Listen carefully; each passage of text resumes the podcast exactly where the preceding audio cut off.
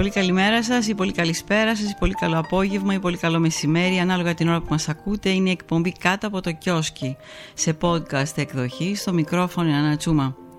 Απόψε θα σας διαβάσουμε άλλο ένα μικρό απόσπασμα από το βιβλίο της Ζηράνας Ζατέλη «Περσινή Αραβωνιαστικιά».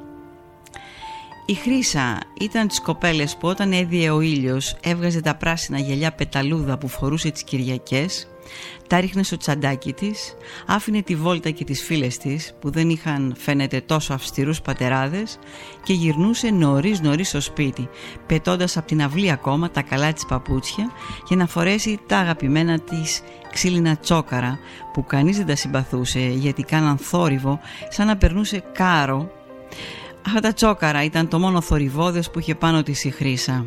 Σ' όλα τα άλλα ήταν εντελώς αθόρυβη και βολική και τραγουδούσε υπέροχα. Αλλά όποτε δοκίμαζε ο Βαρνάβας ο πατέρας της να της απαγορέψει τα τσόκαρα, τα φορούσε και τους χειμώνες με κάλτσες, η Χρύσα σε ένδειξη διαμαρτυρίας κυκλοφορούσε ξυπόλυτη και αρνιόταν να καθίσει στο τραπέζι για φαγητό, αποφασισμένη να κρατήσει το πείσμα της όσο θα κρατούσε η εν λόγω απαγόρευση. Τελικά συνηθίσαμε τα τσόκαρα της Χρύσας στην αυλή και στα δωμάτια και εφόσον μάλιστα δεν υπήρχε ποτέ ο κίνδυνος να στείλει κανένα από αυτά στο κεφάλι μας.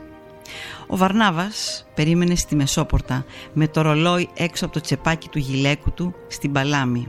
Είχε πάρει και μια καρέκλα και καθόταν με τη ράχη καλά τεντωμένη πίσω και προτεταμένο το στήθος και με τον απόδι πάνω στάλο το οποίο με συνεχώς αυξανόμενη νευρικότητα κουνιόταν τρεμουλιαστά σαν άπασχε από Πάρκινσον. Κάπνιζε τεινάζοντας με προσοχή τη στάχτη μετά από κάθε ρούφιγμα. Ήταν στημένος όπως για φωτογραφία σαν να κοίταζε κατάματα κάποιο φακό. Η Ολυμπία δύο φορές τόλμησε να βγει στη σκάλα και να τον ρωτήσει μήπως ήθελε τίποτα και τις δύο φορές της απάντησε βαρύθιμα πως θέλει να μας κρεμάσει όλους στην αυλή ανάποδα γιατί φυρί φυρί το πηγαίναμε να τον κάνουμε εγκληματία. Η Μαριάνθη που έκανε εκείνη την Κυριακή βόλτα γύρισε νωρίτερα από ό,τι συνήθιζε από τα εξοχικά, τράβηξε την Ολυμπία από το φουστάνι συμβουλεύοντάς την να τον αφήσει για να μην έβρισκε και αυτή τον πελάτη. Η Ολυμπία τελικά υπάκουσε και σταυροκοπήθηκε. Βγήκα κι εγώ στη σκάλα και του είπα «Εσύ δεν μας έλεγες πάντα πως εδώ είναι η κόλαση εδώ και ο παράδεισος». Δεν μίλησε, αλλά είδα τα αυτή του να τεντώνεται όπως των σκύλων. «Ε», είπα συμβιλικά, «εδώ είναι η κόλαση, εδώ και ο παράδεισος». Η Μαριάνθη έβγαλε το χέρι και με τράβηξε πίσω τόσο δυνατά από το φουστάνι που κόντεψε να μου το σκίσει και μου είπε να μην φυτρώνω εκεί που δεν με σπέρνουν. Θα φυτρώνω όπου θέλουν, της είπα, και εκεί που με σπέρνουν ακόμα. Στα λογοπαίγνια είχαν έκαθεν κάποιο ταλέντο ή τουλάχιστον αδυναμία. Η Χρύσα που λέτε γύρισε κατά τις 11.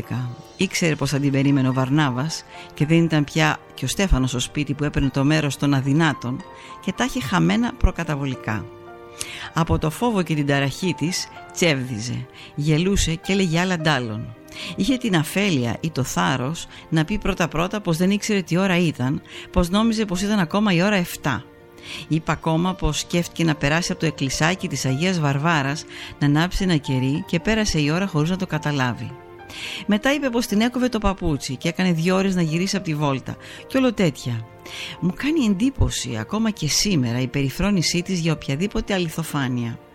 Άφηνε τα ψέματα να φεύγουν από το στόμα της σαν να μιλούσε μηχανικά μια γλώσσα που δεν καταλάβαινε αλλά που έπρεπε να μιλήσει. Στο τέλος είπε «Δεν έχω άλλα ψέματα, αφήστε με» και με στένος μαρτύρου αρνήθηκε να πει που ήταν και τι έκανε. Αυτά για απόψε. Καλό σας βράδυ.